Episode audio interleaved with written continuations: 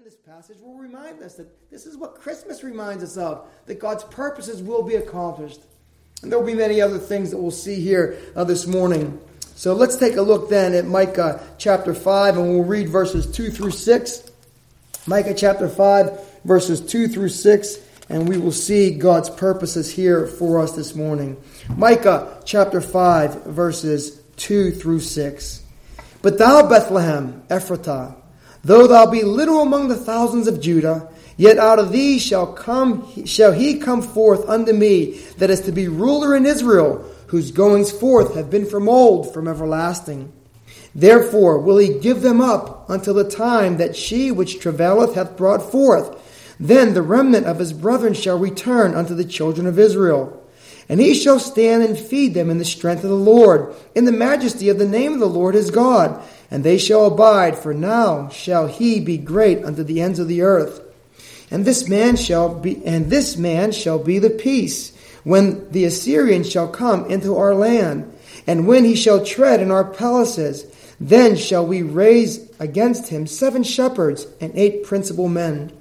And they shall waste the land of Assyria with the sword, and with the land of Nimrod and the entrances thereof. Thus shall he deliver us from the Assyrian when he cometh into our land, and when he treadeth within our borders. Well, in this passage of Scripture, what we have to do is, first and foremost, we have to set the passage of Scripture in its setting. As much as we want to emphasize this passage of Scripture in its Christmas context, and there's a sense in which we really, really only know this passage of Scripture, many of us, from the Christmas context, I want you to see that this passage of Scripture has a setting all of its own. And I really believe that when you understand this passage of Scripture in its own setting, it will help you appreciate much more what it means for us in Christmas. Well, by way of this passage setting, then what we find is this. Is this passage of scripture is given at a time when the people of Israel, the people of Judah, are once again in a state of oppression because of sin. Their enemies are rising up against them, and their enemies, in one sense, are having their way with them. We see that age old lesson that sin brings oppression, that sin brings destruction, that sin is a destroyer. And this is something that we don't want to lose sight of even as we come into Christmas. Because one of the things that we see by way of Christmas is that God is destroying the destroyer who is sin. And we'll develop that and we'll take a look at that. But again, this passage of scripture in, in Micah is, is reminding us that we, what we are seeing here is the people of Judah at a very low point in their history. It's interesting that uh, Micah is a contemporary with the prophet Isaiah and that there are many of the great prophecies that are given concerning the Lord Jesus Christ are happening through these two prophets. Both Micah and Isaiah are speaking about the coming Savior, the coming Messiah. And so, what I want you to see and understand then when we consider uh, this passage of Scripture, you need to realize this is that when we are at our lowest point, God oftentimes speaks a word of promise into our souls. And that's what Christmas reminds us of. Christmas doesn't isn't just about the, the joy that we experience as families. Christmas isn't just about that special time of the year that kind of is neat because we, we, we're, we're more kind to one another. We, we exchange gifts with one another. Christmas is really about the fact that when humanity is at its lowest, God's promises are made most clear. And we see that here in this passage of Scripture. And again, this is again the passage It's set in a contrast. Did you notice verse 2? But thou. There's a contrast being set forth as to the as to the experience of the people of God up to this point. They were being oppressed, as I said. But God drops this word through the prophet. And what does he say? But thou, Bethlehem Ephratah, though thou be little among the thousands of Judah. And so again, God is giving this prophecy. Well, in this prophecy, what we see are two primarily two primary points of focus. And the points of focus are number one, the place of Bethlehem, and number two, the person of the Messiah. In the place of Bethlehem, we see a number of things. The first thing that we see about Bethlehem is this is that its specificity as to where it is at. Now, that may not really catch your attention, but one of the things that was true in the days of the prophet Micah was that there were two Bethlehems at that time. There was a Bethlehem in the north, that was the Bethlehem, Bethlehem of Ze, uh, Zebulon, and there was the Bethlehem in the south, and that was the Bethlehem of Ephrathah. And this prophecy is specific by way of what will eventually be the birthplace of the Lord Jesus Christ. That this promised Messiah has a promise that is very specific to his coming. Aren't you glad that God can be that specific in his word? Aren't you glad that God can address the, the specificity of circumstances? Aren't you glad that God doesn't just speak in great generalities? Oftentimes He does. Oftentimes He makes great sweeping promises. But there are those other times when very specifically the Word of God comes to our situation. But thou, Bethlehem, Ephrathah. And so again, the Word, the promise is specific. The other thing that we see here about this uh, concerning Bethlehem thou, Bethlehem, Ephrathah, though thou be little among the thousands of Judah. Well, one of the things that Bethlehem was known for, Bethlehem was known for a number of things, but one of the things that it was known for was its small kind of estate, we might say. It's interesting that many of the commentators bring out the fact that when Joshua was numbering the cities of, uh, of Israel for uh, that would be ready to, to, to go to battle, Bethlehem was not numbered among them. Why? Because Bethlehem really couldn't uh, marshal enough forces to, to, be, to, to be present in battle. Bethlehem was a very small place. But Bethlehem, while it was a small place, and Bethlehem, while it did not appear to be a significant place, and what's kind of interesting about that in this context is that as the people of God are in a state of oppression from their enemies, God is promising a deliverer. But the deliverer that God is promising is not a deliverer who's coming from the great places of the earth.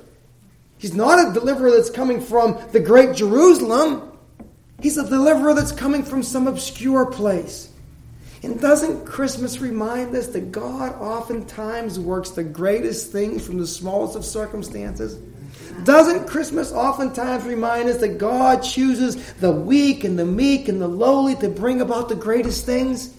You know the passage of Scripture in 1 Corinthians. Look among you, brethren.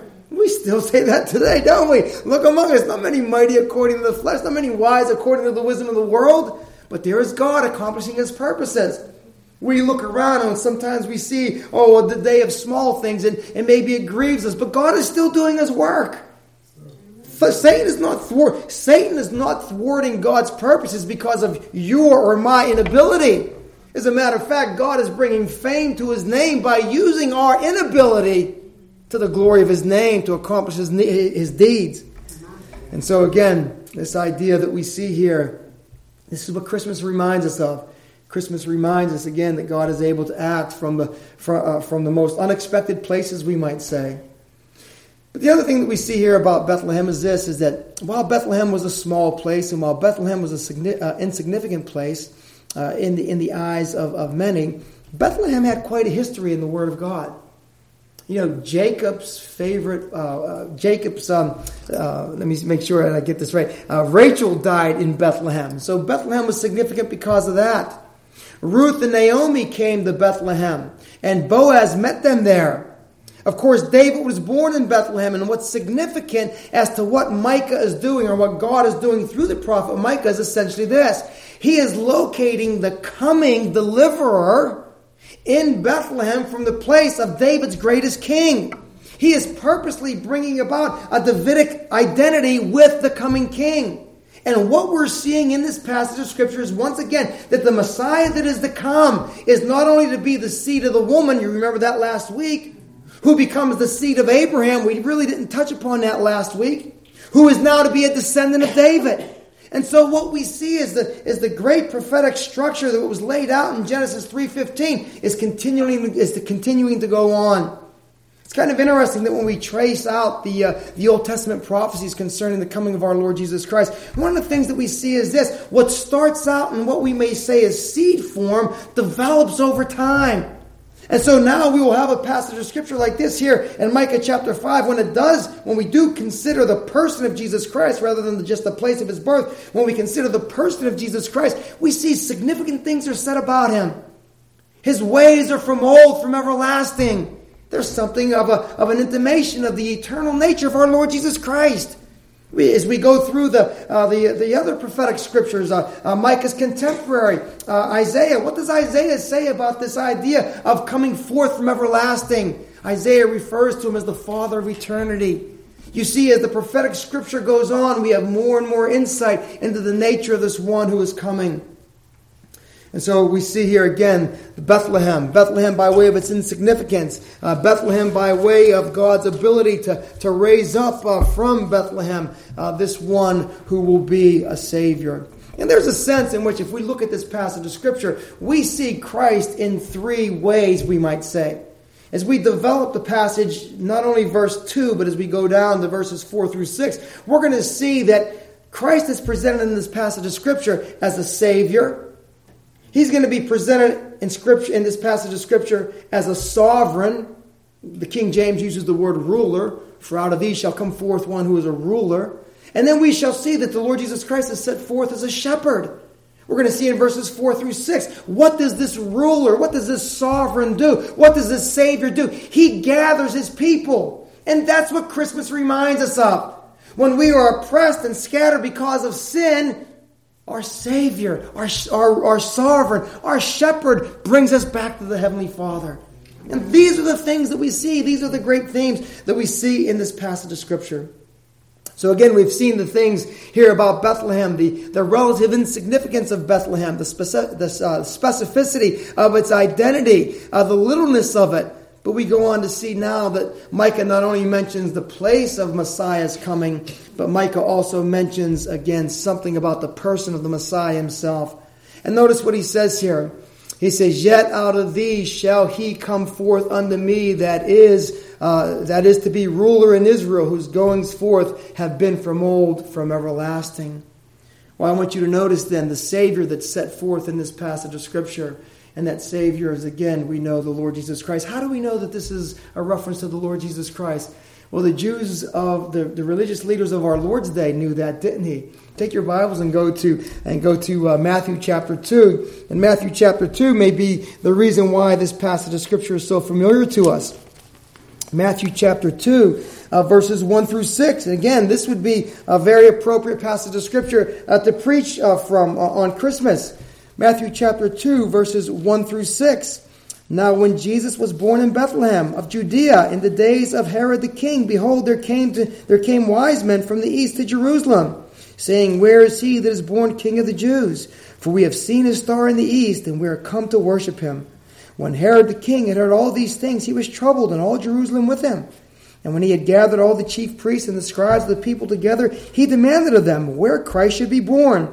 And they said unto him, In Bethlehem of Judea. For thus it is written by the prophet, And thou, Bethlehem, in the land of Judah, art not the least among the princes of Judah, for out of thee shall come a governor that shall rule my people Israel. You see, the religious leaders knew that this passage of Scripture spoke of Christ.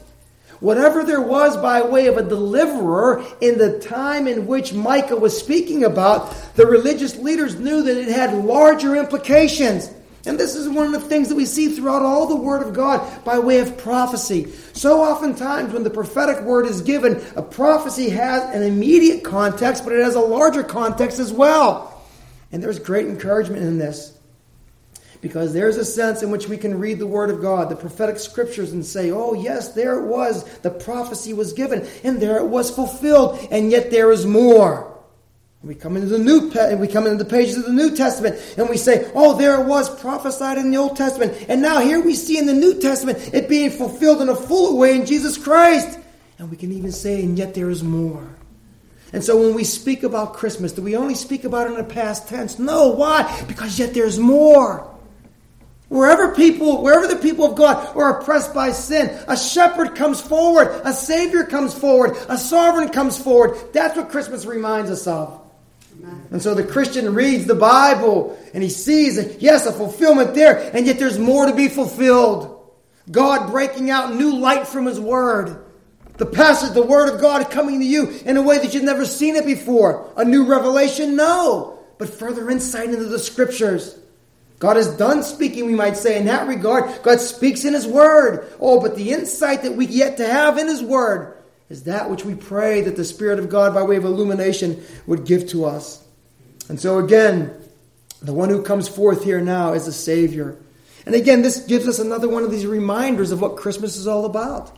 You see, Christmas reminds us that God keeps his promises. Did you notice this passage of scripture again in Micah chapter 5 2? Again, yet, uh, yet out of thee shall he come forth. The Savior shall come forth. And what Christmas reminds us of when we see Jesus of Nazareth born in Bethlehem, Bethlehem of Judea, again, that's the, the southern Bethlehem. Micah says of Zebulon, Zebulon would be within the region of Judea. When Micah, uh, when, uh, when we see Jesus is born in Bethlehem, that tells us that this deliverer has come. God's purposes will be fulfilled. God's purposes will be accomplished. You see, this is the great thing that sustains us, doesn't it? You have to understand what kind of a what kind of a situation the people of Micah's day were in. They were they were in a very uh, in, in a very precarious situation.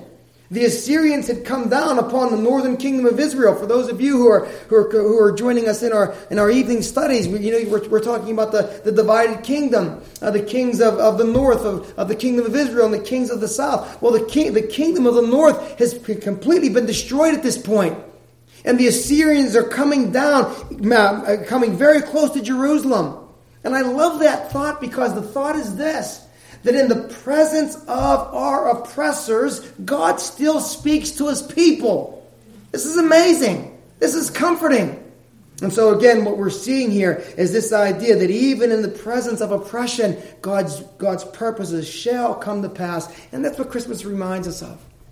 Like I said, you see what I'm doing with this theme of Christmas. You understand how I'm trying to weave in the thought or the theme of Christmas with the person of Jesus Christ. And while I will be the first to admit that Christmas, in one sense, is, is that which is a, is, is a word, is, is, is just come to us from human, from, from church history, but by way of the incarnation and the power of God manifested in time, it's the purpose of God.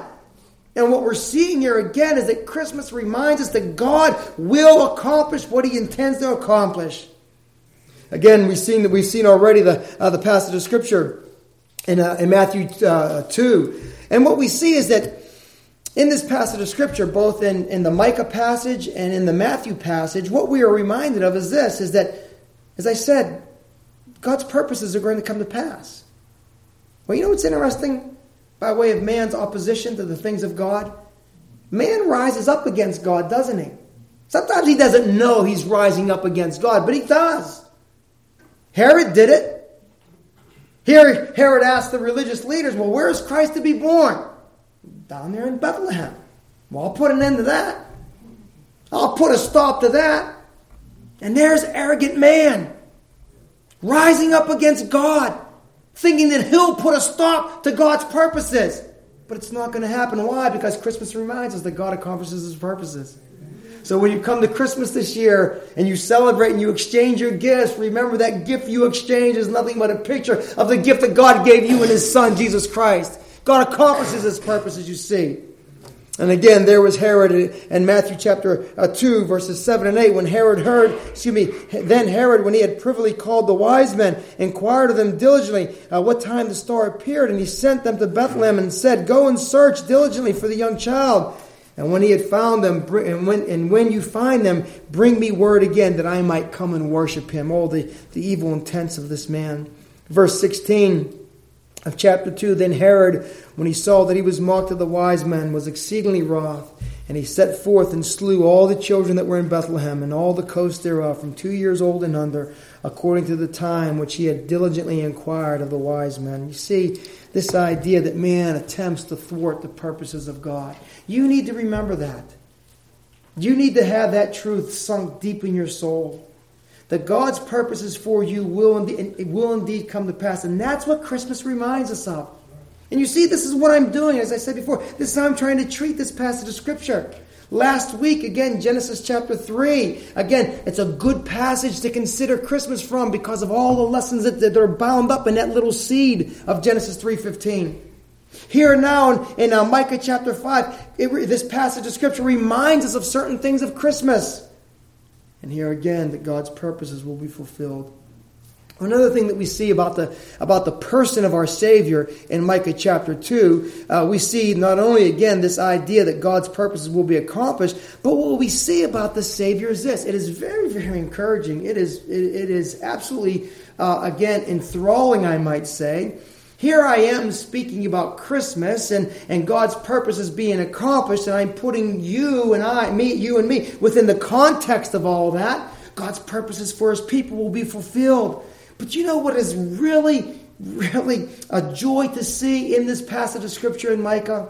Is that Christmas, from this perspective of this passage of Scripture, reminds us that Christmas is not primarily about us that Christmas is primarily about God's will being accomplished.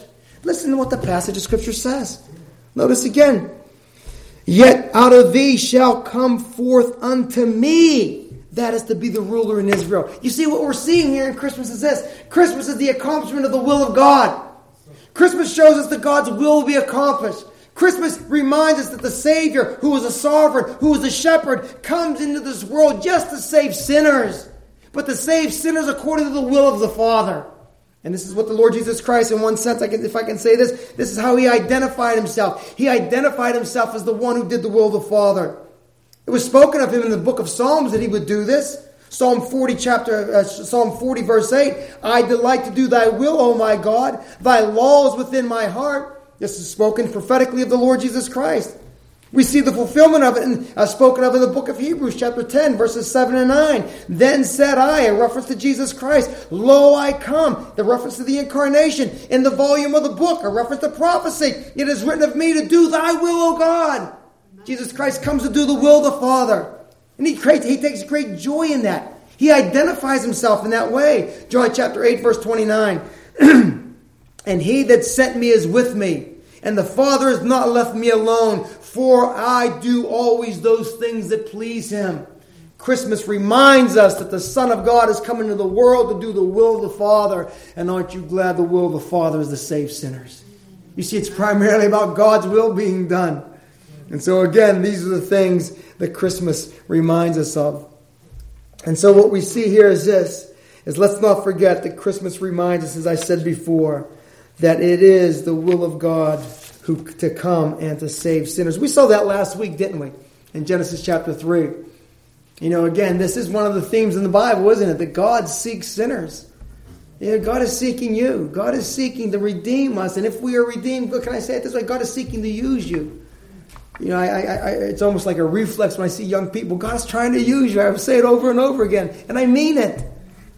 God using his people. And those of us who are older, God is not done with us. You know, he may have he may have a Moses here in this. he may have some Moses. He, he may have those old saints that he's not done using yet. Oh, may we see it in our congregation. May God be glorified by it. And so again, we, we see these things. But the last thing that I want you to see here from this passage of Scripture by way of um, uh, by way of uh, I'm sorry. The other thing that I want you to see uh, in, in, this in, in, this passage of Scripture uh, that we uh, that we see here is that this, this passage of scripture is given not only in a time of, uh, of where, where Judah is being oppressed by its enemies, it's also given in a time when there has been a serious failure of leadership in Judah in that day. This is one of the things that, that, that, Micah is dealing with. He's dealing with the failure of leadership. Again, as Isaiah is a contemporary, if you go into the opening chapters of, uh, excuse me, of Isaiah, if you go into the opening chapters of Isaiah, what you see is, is, is, is God's, we might put it this way, God's case against uh, the people of Israel. And listen to what we read in Micah by way of the failure of leadership. In Micah chapter 2, verses 1 and 2, we read the following Woe to them that devise iniquity and work evil upon their beds. When the morning is light, they practice it. Now listen, because it is in the power of their hand. It's a sad thing when we live in a day where those who just because they have the power to work iniquity work it, and there is no one to stop them. You see, God observes when that happens. People who, by, by way of their power, by way of their influence, by way of their significance, by way of their might, working iniquity just because it's in the power of their hand to do it. That's the day that Micah prophesies of. Listen to Micah chapter 3, verses 1 through 3. And here we see we see a failure of leadership in the political realm. And I said, Hear I pray you, O heads of Jacob, and ye princes of the house of Israel. Is it not for you to know judgment? In other words, you, you're the ones who ought to be determining and, and, and revealing and, and expressing what is right and wrong. Verse 2 You who hate the good and love the evil, who pluck off the skin from off of them and their flesh from off their bones, who eat the flesh of my people and flay their skin from off of them, and they break their bones and chop them in pieces as for the pot, as the flesh within the cauldron. And the leaders of the people, what were they doing? They saw the people as what? Stew.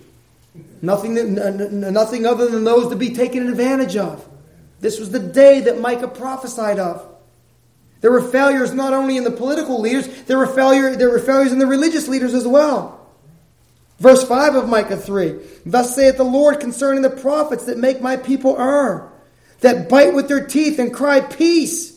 And he that putteth not into the, he, and he that putteth not into their mouth, they even prepare war against them. Verses 9 through 11. Hear this, I pray you. And here again, we have the whole, we have the whole uh, uh, structure of leadership brought together. Hear this, I pray you, you heads of the house of Jacob and princes of the house of Israel. There's the political that abhor, that abhor judgment and pervert equity, that build up Zion with blood and Jerusalem with iniquity. Verse 11. Now the religious, the heads that judge for reward, and the priests that teach thereof for hire, and the prophets thereof that divine for money. Yet will they lean upon the Lord and say, It is not, is not the, yet they will lean upon the Lord and say, Is not the Lord among us? None evil can come upon us. These people are not only wicked, they are wickedly deceived. They think that in spite of all their sin, God is still with them. That's the day that Micah lived. That's the day that Micah prophesied of, or the day that Micah prophesied in. Does it sound familiar? Does it sound like a day that you and I are familiar with? I'm bringing these points out to you. Why? Because in that day of Micah, just like in our day, prophetic promises are given. And Christmas reminds us that God's purposes will be accomplished. You may come across people who seemingly will eat up your flesh just because it's in the power in their hand to do it. You may come across people who have no concern for you by way of what the law says. You may come across people who, by way of uh, who, by way of uh, their religious position, may just seek to take advantage of you. But God's purposes will be done. And what we see specifically in this passage of Scripture is that it's in, it's in against that backdrop that God speaks about a true leader. All right? There shall come forth unto me one whose ways are from old, from everlasting. And what Christmas reminds us of then is this. If you find yourself living in a day of, of political and of religious uh, fa- uh, failure of leadership, Christmas reminds us to look for that true leader come from God Himself. The one who is the sovereign, the one who is the Savior, the one who is the shepherd. And again, when we take a look at who this one is, there's a sense in which Micah has to give us this information. Because while, again, Micah is, is not only, Micah is attaching the coming prince with the great king of David, Micah is also showing to us that there is something about this coming prince, prince that even goes beyond David. Listen to what the passage of Scripture says whose going forth has been of old. We could take a look right now if we, if we, you know, if we chose to, to look at all those places in the Old Testament where we see these glimpses of Jesus Christ on the pages of Old Testament history. There he was in Genesis 18, uh, coming to Abraham. Uh, there he was as the angel of the Lord in those various places throughout the Old Testament. But I think the clearest place where we see Jesus Christ in the Old Testament is really in Isaiah 6. You say to me, Isaiah 6, wait a minute, isn't that the, the vision that Isaiah has of the Lord God Almighty? Yes, it is. But if you were to ask an inspired writer of the New Testament and say, Excuse me, Mr. Inspired Writer of the New Testament, writing under the inspiration of the Holy Spirit, who did Isaiah see? And actually, uh, who did the Isaiah see in, in that sixth chapter? And that inspired writer of the scripture would say to you, Oh, by the way, that one he saw was none other than Jesus Christ. You might say to me, Pastor, preacher, where are you going with this? Well, I'm going to John chapter 12, verse 41. And what does John chapter 12, verse 41 say? He says this Isaiah spake of him when he saw his glory and testified of him. Isaiah, according to John in the 12th chapter of the Gospel of John, saw the glory of Jesus Christ on the throne of God. And so again, we see that this one is from everlasting, from old. He is, in the sense, the Ancient of Days. This is why Isaiah calls him. This is why Isaiah calls him the, uh, the Father of eternity. You see, Jesus Christ did not just begin in time. He's the one who comes into time. He is the one who is the eternally beloved of the, of the Father. And so these passages of Scripture, again, whose going forth has been from old, even from everlasting. And this is what we see concerning our dear Savior as given in this passage of Scripture. Again, the, the, the, the, specifics of his person. He comes as a Savior, he comes as a sovereign, he comes as a, uh, as a shepherd. And that's the third thing I want you to see here now. We don't see it in the, we don't see it so much in the second verse, but as we go down, notice what we see here in verses uh, 3 and following. In verses 3 and following, read as, uh, read, uh, as follows uh, Therefore he will give them up until the time that she which hath, which, I'm sorry, therefore he will give them up until the time that she which travaileth hath brought forth. Then the remnant of his brethren shall return unto the children of Israel. And here's, the, here's what I want you to see by way of his shepherding uh, uh, characteristic. Verse 4 And he shall stand and feed in the strength of the Lord and in the majesty of the name of the Lord his God, and they shall abide. For now shall he be great unto the ends of the earth. What are we seeing here?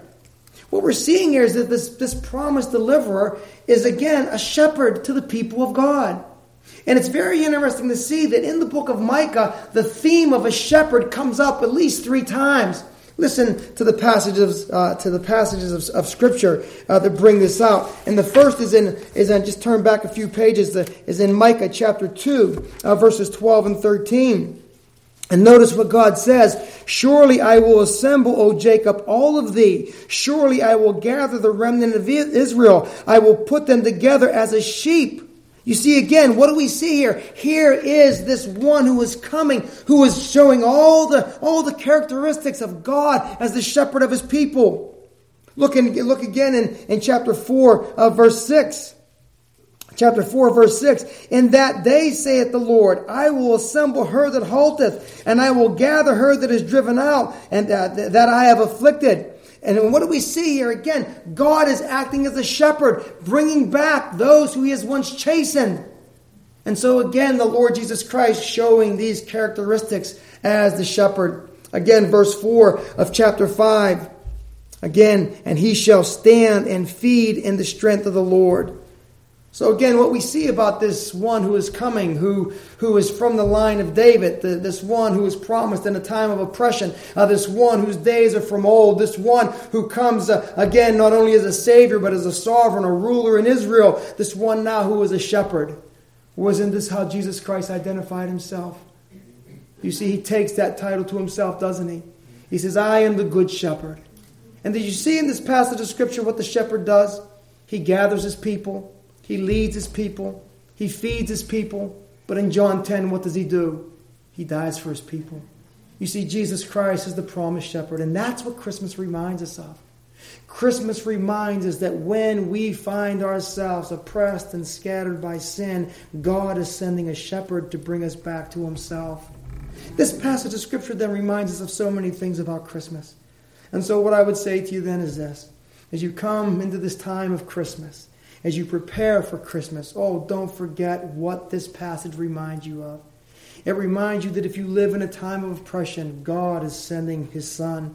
It reminds you that God's purposes will indeed be fulfilled. It reminds you that God will accomplish all that He purposes. It reminds you that the help that God sends sometimes will come from the most unlikely of places, but it will come. And so, my brothers and sisters, I make no qualms about this. I'm preaching here to you now and I'm preaching to you about the Lord Jesus Christ. And I know reality seems to crash in on the promises of God at times, doesn't it? Reality seems to scream louder than the Word of God. But Christmas, Christmas reminds you of certain things. And when your circumstances seem to speak louder than the Word of God, my brothers and sisters, don't forget Christmas has come Christmas is coming, and everything that Christmas represents is fulfilled in the person of your Savior, Jesus Christ. My brothers and sisters, may the Spirit of God apply all these truths in a way that I'll not or could not be able to, but may the Spirit of God apply them. And in, the, in one sense, unlock the key to your heart and drop these sweet promises in there. Let us pray. Our Father and our God, you know how oftentimes, Lord, we find ourselves overwhelmed, at times oppressed, at times beaten down. And Father, these are our realities that we experience. We know, Father, that even in our own congregation, there are many people who are oppressed by various things. But yet, Father, here's your word. And this is what your people are here for, Father. They're here not to hear other people commiserate with them. They're here not to hear other people bring them down to, to their own level, so to speak. Father, your people are here to hear about your Son. Your people are here, Father, if you'll allow me to use this kind of phrase. Your people are here, Father, to be reminded of what Christmas is all about. And it's not about toys. And it's not just about family getting together. It's about you accomplishing your will, Father. And so, Father, in the name of the Lord Jesus Christ, we lay ourselves before you. And we pray first and foremost, Father, be glorified in the expression of your will in our lives. But may that will include all the deliverances that you have promised to your people. And we ask, we pray these things in Jesus' name. Amen.